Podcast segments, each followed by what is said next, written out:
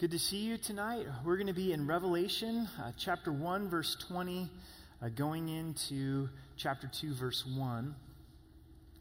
On Wednesday nights, we're looking in depth from our text over the weekend as we looked at the church of Ephesus and the church of Smyrna. So,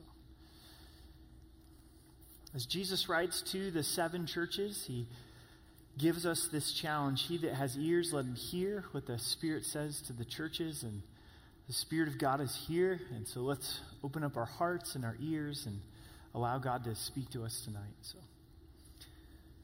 Father, we thank you for the gift of church, the, the gift of the body of Christ. We know that you're speaking to us this evening, that your Spirit is with us.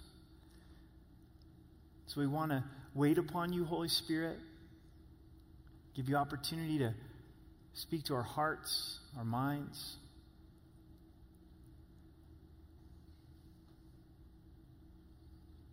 And we pray we would be strengthened and you would be glorified. And we love you in Jesus' name. Amen. Seems to be a question a lot of people are wrestling with right now is why church? Why would you go to church? Why would you come to church? What is church? What's the, the purpose of the church? And the key reason why we would gather together as believers is because Jesus is in our midst. He loves his church. We're described as the body of Christ. We're also described as the bride of Christ. So as you're wrestling through that question of, of why would I invest in the people of God, the answer is because Jesus is invested in the people of God. There is an argument that goes, well, well, I love Jesus, but I really just don't like the local church. And I want to suggest to you the more that we press into who Jesus is and our relationship with Him, that we're going to love what He loves. Christ loves the church. He's in the midst of the church. So, so if I'm loving Jesus, I'm going to naturally love what he loves. So let's look at verse 20 of chapter 1, the mystery of the seven stars, which you saw in my right hand and the seven golden lampstands. The seven stars are the angels of the seven churches, and the seven lampstands which you saw are the seven churches. To the angel of the church of Ephesus, write, These things says he who holds the seven stars in his right hand, who walks in the midst of the seven golden lampstands. First, let's examine this word church. We use it all of the time, but do we understand what it means biblically. In the Greek, the word is ekklesia, and it means to be called out into assembly. We're called out of darkness, we're called out of sin, we're called out of this world, the world system, the lust of the eyes and the lust of the flesh and the pride of life. But we're not just called out, we're called into something. We're called into the body of Christ, where Jesus is our head, where we follow him and take our marching orders from Christ, entering into the mission of Jesus to see the lost found and the lost to come to know Christ as their Savior. There's a lot of examples of groups that are called together for a common cause. I think one that we're really fond of in our culture is sports. It's amazing the amount of unity that's on a team. There's there's amazing the amount of work and, and effort that goes into uh, a team. You, the enthusiasm for this group that you're, you're called into, it sweeps over a community, sweeps over a state, sweeps over a region. And that, that's a group that has been called together for a specific purpose. What if that kind of unity existed inside of the church? It's like, man, I'm wearing Jesus. I'm not wearing orange and blue. I'm wearing Jesus. I'm a follower of Christ, and he, is, he has brought me together in this assembly of God's people. Some of you are car guys. You love cars. And that's your assembly of people. And it's joined you together. Now, I'm not here to condemn sports or condemn cars. I think that those are great ways to reach people with the love of Jesus Christ. If we have no interests, we're really boring, and we have no bridges into people that don't know Christ as our Savior. Sports is a way to reach people for Christ. Sport cars are a way to reach people for, for Christ. So, so those are just examples of assemblies of people. And God has, has brought us together, and He addresses the church of Ephesus. This assembly that has been brought together for a specific purpose. If there's one thing that 2020 taught us from COVID is the church is not a building. Oftentimes it's like, I'm going to church, and we say that in reference to coming to, to the building. But church is where believers gather together in the name of Jesus. It happens to be in a building tonight, but it could be in your home, it could be in a coffee shop. There's a lot of different locations, but the church is the people. So when we talk about why church, we're really asking the question of, of why the people of God? Why would I be joined to God's people? Why would I be committed to God's people? We're not talking about a building, we're not talking about a location. We have this beautiful description in our text this evening of the church being a lampstand. Remember, the book of Revelation is written in signs and symbols. So God gives us pictures of truths. So the nature, the identity of the church is found in this symbol of a lampstand. It goes back to the Old Testament, the book of Exodus, where God said he wanted a lampstand in the tabernacle. And there was one stem and then three coming off of each side, seven, the number seven. And here we find seven churches and the lampstand. If you're a Jew that's familiar with the tabernacle and the temple, your mind would go back to the Old Testament. There was no electricity in the tabernacle and the temple. It was literally the light that would light up the tabernacle and light up the temple. And what does a lampstand do? What's the purpose of these lampstands? It contains the light, it holds the light.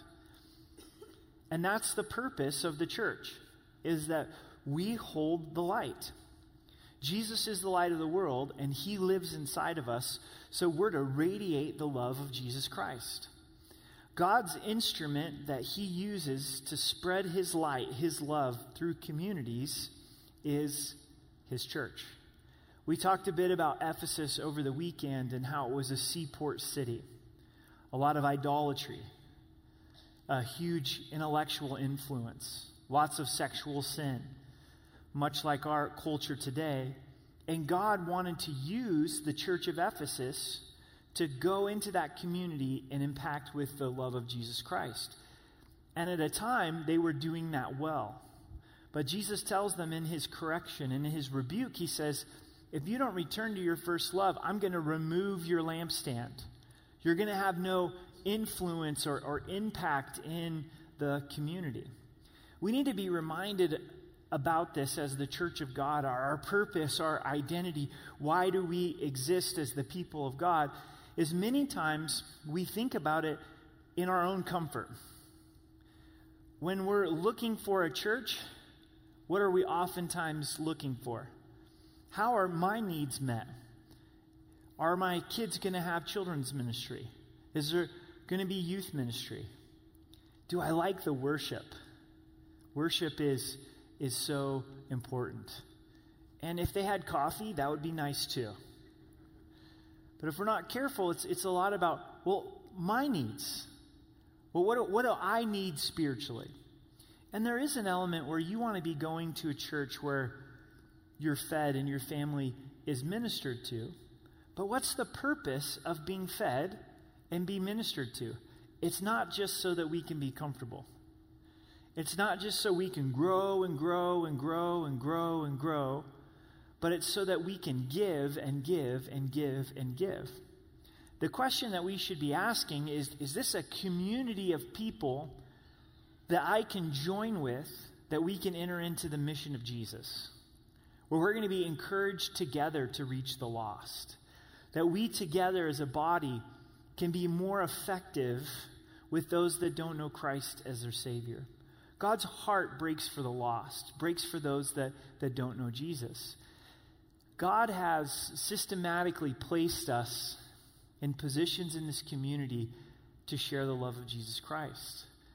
Hopefully, tonight we're being encouraged and we're being equipped so we can be sent out into the mission field, into our neighborhoods, our families, our kids' sports teams, our coworkers. More and more, we're in a culture that doesn't know who Jesus is. This is the purpose of, of the lampstand. Jesus said in Matthew chapter 5, You are the light of the world, a city that is set on a hill that cannot be hidden. Nor do they light a lamp and put it under a lampstand, but on a lampstand, and it gives light to all who are in the house. It's the outward focus of the church. It's sharing the love of Jesus Christ with others. It could very well possibly be the death of a church when we become inward focused, when we forget about those that don't know Christ as their Savior. I was reading today in Daniel chapter 12 in my devotions, and it talks of resurrection unto life and resurrection unto eternal contempt. There will be those that are raised to heaven and those that will be raised to, to hell. And then the next verse is it talks about you're wise if you shine like a star. Basically, same message. If you're a light in this, this dark world, you're, you're wise if you win souls. I know it can be discouraging if we don't see breakthrough in people's lives that don't know Christ their Savior, but keep loving them in a real way that points them to Jesus. Look for those opportunities to share the gospel. The Spirit of God promises us to fill us with His Spirit so that we can be a witness. So when we're in line with that mission, the power of God comes into our lives. The next thing that we see about the church in our text is that Jesus is in the midst of the seven golden lampstands. He's present with believers when we gather together. And this is important for us to understand. Is Christ with us all the time? Yes, he promised that. But there's something special when believers come together as his people. God is, is walking in the midst of the church gathering, in this assembly of people that have been called out of darkness and into light. As we've seen so far with the church of Ephesus, it's messed up. They've left their first love. But Jesus is hanging out with the church of Ephesus. He loves them, he hasn't given up on them. Church of Smyrna is doing well. We're going to study two churches on Saturday and Sunday, not doing well. They may be churches that you would evaluate and you'd say, I am not attending. I am not going there. That is not a healthy church. They're off track. But Jesus is there. And I'm not condoning for churches to be off track. But what do we hear a lot of times about why we don't go to church? Well, because churches are hypocritical. Yes, they are. Well, churches hurt me. Yes, they do. Churches err doctrinally. Yes, they do. And again, none of those things being justified. But if you're looking for a perfect church, you will never find it and you'll miss Jesus you'll miss Jesus because he's committed to our church. And so we commit to the church of God, our local gathering, but the body of Christ as a whole, and he's in the midst of his people. I want you to hear my heart on this. If you opt out of being in fellowship with believers, doesn't have to be here, but if you just take this route and you say, I don't need church, I don't need to assemble together with believers, you're going to miss out on an aspect of Jesus. Because he's in the midst of the golden lampstands. And I bet you can look back on your walk with the Lord and go, man, God's used believers time and time again. There's a spiritual battle that comes with being connected with believers. There's no spiritual battle in going to, to Chick fil A, even though rumor has it it's the Lord's chicken. There, there's no spiritual battle when our family goes to Josh and John's ice cream, right? I don't feel a spiritual battle when I go out mountain biking with my kids. But you get your family together to come to God's house to be with God's people, and there's going to be a battle. Satan doesn't want you here, he doesn't want your kids here. How many times do we have a battle in the midst of our hearts and minds while gathered with believers? All of a sudden, we feel beat up because of our sin. Satan's working. How many times have we felt like, I don't belong here? I can guarantee you there's a spiritual battle on our teenagers this evening where the enemy's right there trying to whisper in your ear, nobody loves you, nobody cares about you. If you open up here, you're, you're going to get hurt. This isn't worth, worth your time. Satan's attacking and, and he's battling.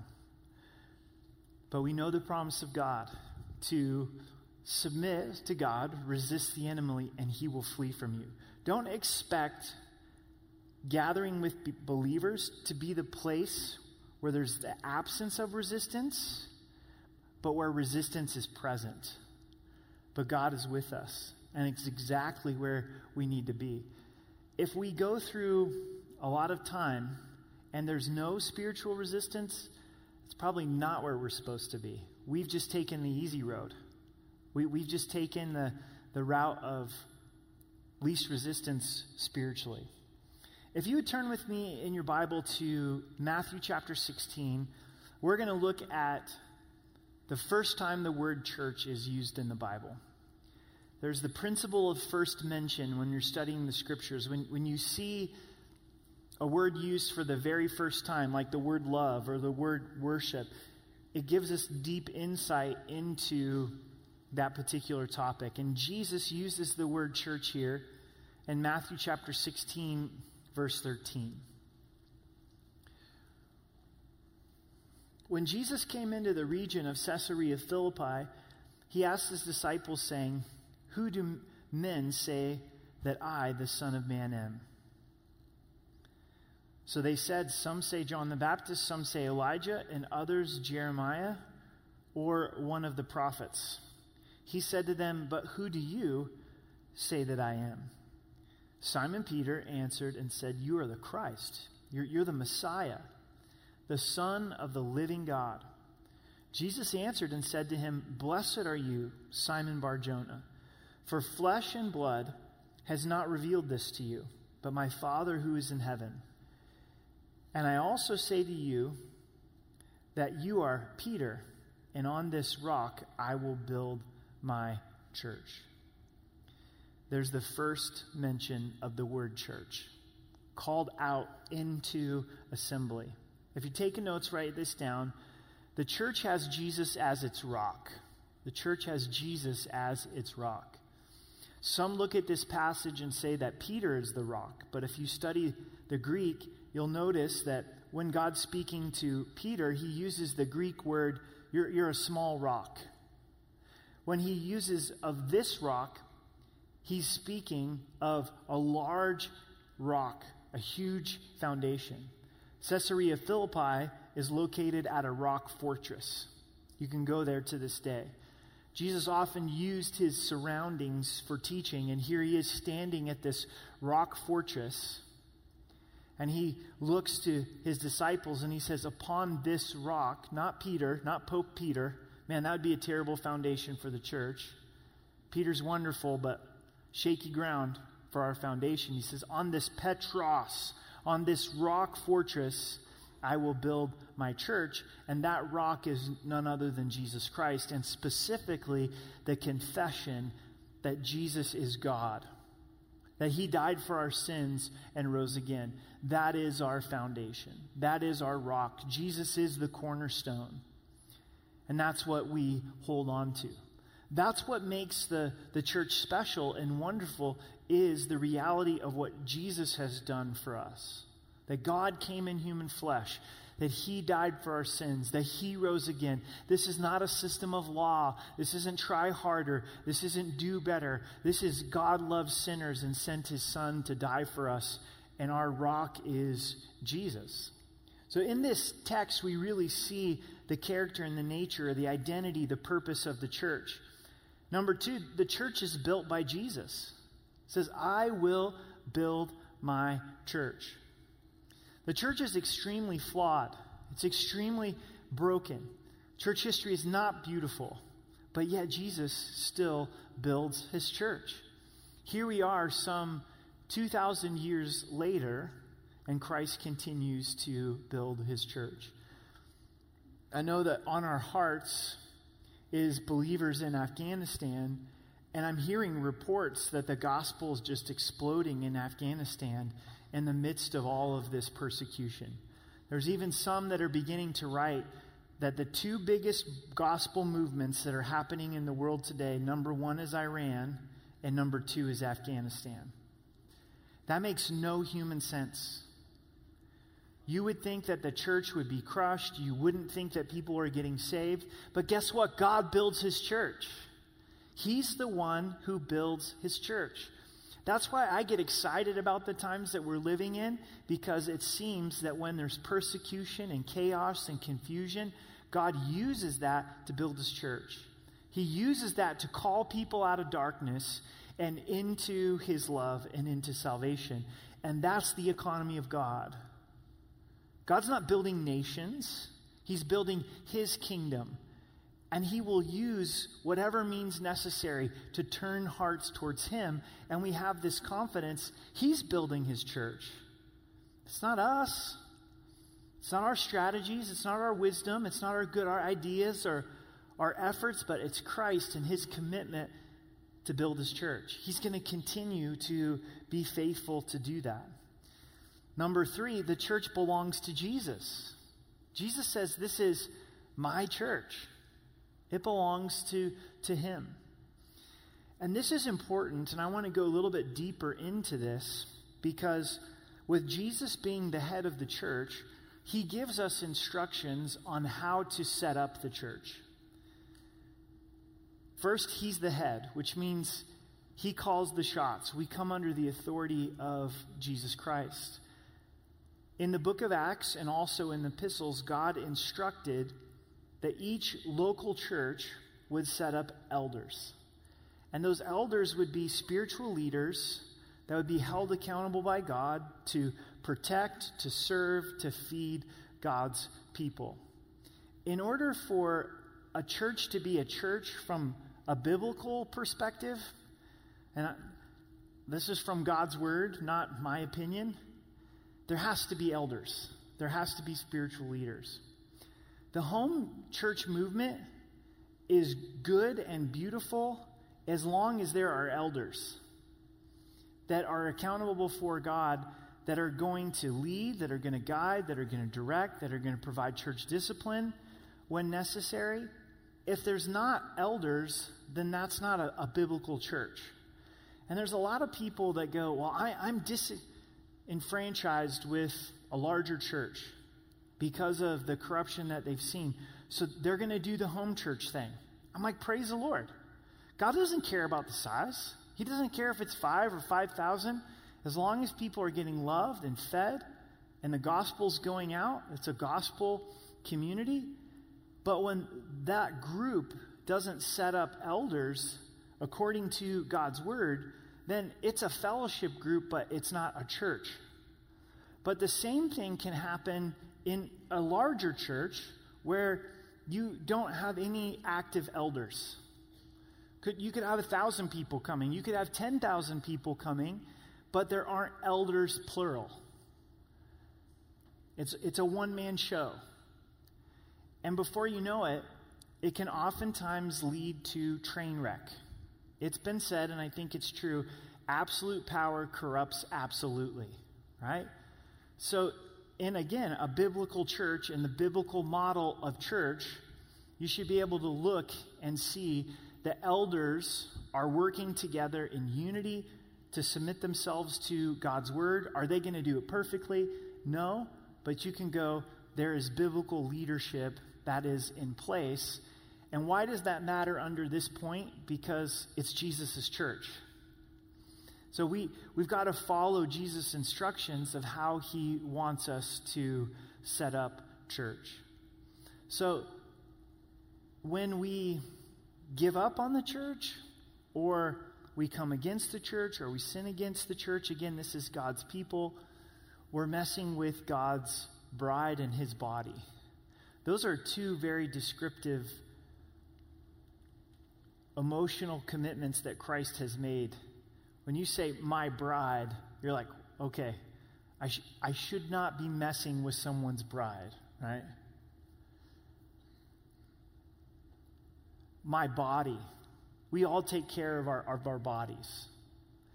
And Jesus is going to take care of his bride and he's going to take care of his body. So, so the church, it belongs to, to Jesus. We go on. It says, And the gates of Hades shall not prevail against it. And I will give you the keys of the kingdom of heaven. And whatever you bind on earth will be bound in heaven. And whatever you loose on earth will be loosed in heaven. Number four, the church is to be on the offensive, not the defensive. The church goes to the gates of hell. What are you doing at the gates of hell? You're not there to compromise. You're there in Jesus' name to see Christ kick in the gates of hell. You're going after Satan's youth group. You're like, yeah, God's able to save the lost. And because Christ died and rose again, he's given us the keys to the kingdom. And when we're in his will and his way and reaching out to the lost, there's the power of God. Church, this is not time for us to shrink back as the lampstand, as the light of the world, this is the time to go, okay, let's press in to where the enemy is working, where he does have a, a stronghold, and see the Lord work and bring about a great victory. God has called us to an amazing adventure to use us, to not be in a place where we shrink back. What made David so unique? When he saw Goliath, instead of being afraid, he saw opportunity for God's glory. And he knew God's glory was at stake. And he said, God, based on your glory, I would love to see you be able to defeat Goliath. God's still able to defeat the giants. Amen? So, the nature of the church, what Jesus is teaching us about the church, is he's saying, be on the offensive. Go to the gates of hell. Go to where it's hard. Go to where it's difficult. Go where nobody else wants to go. That's the way Jesus lived. He put himself around sinful people. He was friends of sinners because he knew the love of the Father. The Spirit of God lives inside of you. The gospel is present in your lives. So go there and see the Lord do a great work. That, that's the nature of the church. That's the reality of who God has made the church to be. In verse 20, then he commanded his disciples that they should tell no one that he was Jesus the Christ. So the timing is not yet for Christ to be declared. And he says, Guys, I want you to keep this to yourself. One more section of scripture, if you would turn with me to, to Psalms 92, verse 13 and 14. Psalms 92, verse 13 and 14. This is an awesome promise when it comes to church. Why church? Why the body of Christ? Psalms 92.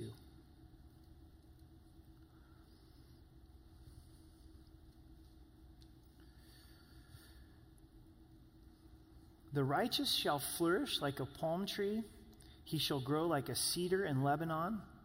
Those who are planted in the house of God shall flourish in the courts of our God.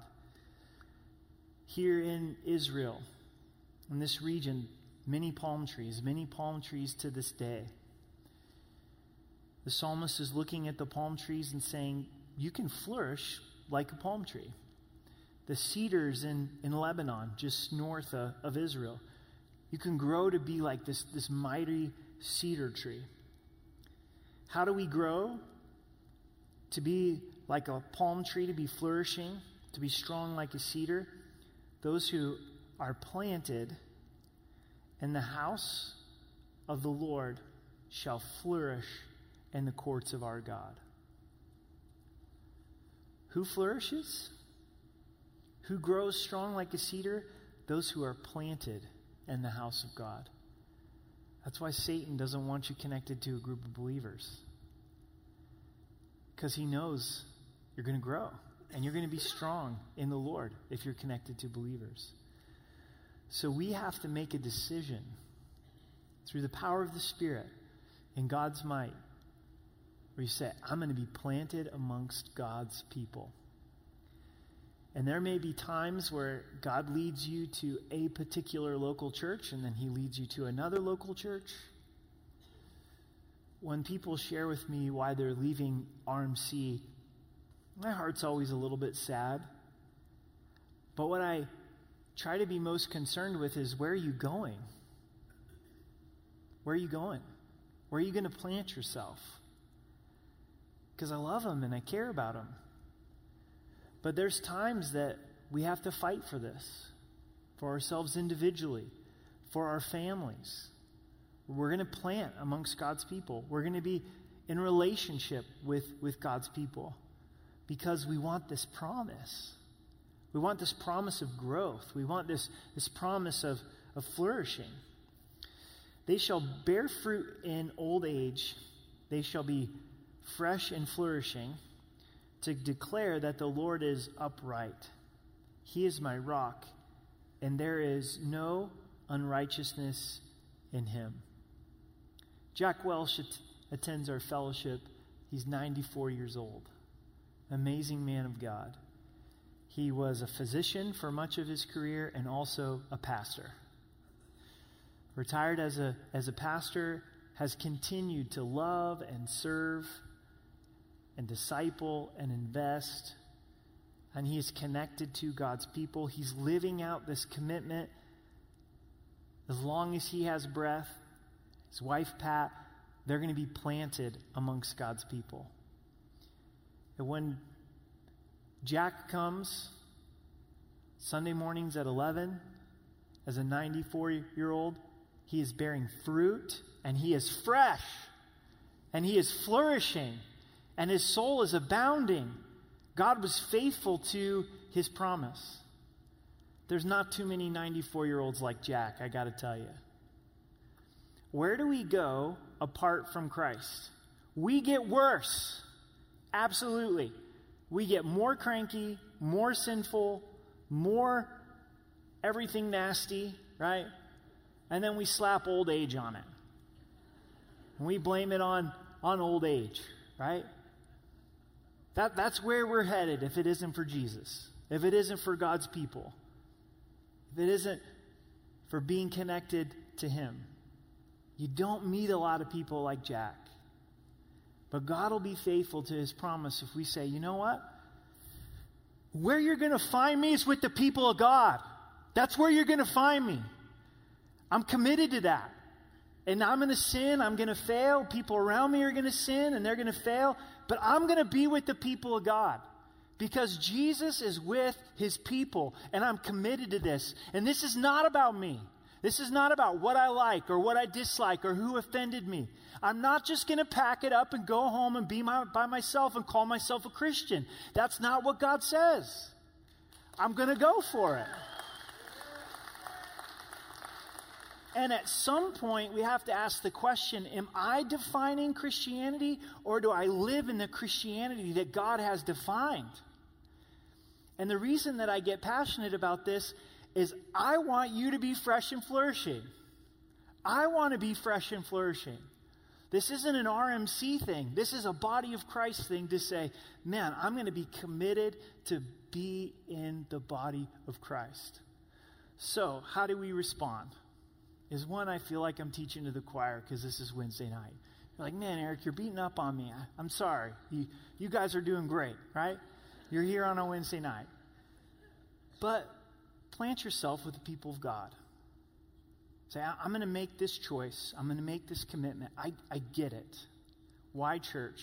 Because Jesus is in the midst of his church. And I don't want to miss out on Christ. So, how do you do that? How do you do that? Well, you show up. And you show up when you don't feel like it. You get connected into some type of small group, whether it's a connect group, men's or women's ministry. Invite believers into your home. Start serving. Serve the body. Look for needs and ways that you can serve. Commit here if this is where God has called you. If He hasn't called you here, find another church to, to commit to. And then love the body of Christ as a whole. I hope that that's the message of RMC that, man, we love what God's doing in this city. We love what God's doing in, in other churches. We're, we're not against other churches, we're, we're for other churches because there are brothers and sisters in Christ, and we've planted ourselves in the house of God. I'm excited about what God is doing in the body of Christ right now because I think God is awakening us. He's awakening us to the reality of Christ, and He's awakening us to the need of one another. So let's stand together and let's pray.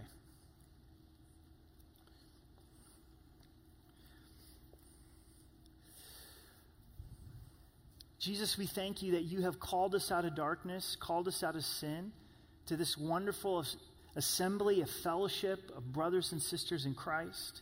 And we do understand that there's just a tremendous spiritual battle when it comes with gathering together as believers. So we just ask in Jesus' name that you would rebuke the enemy.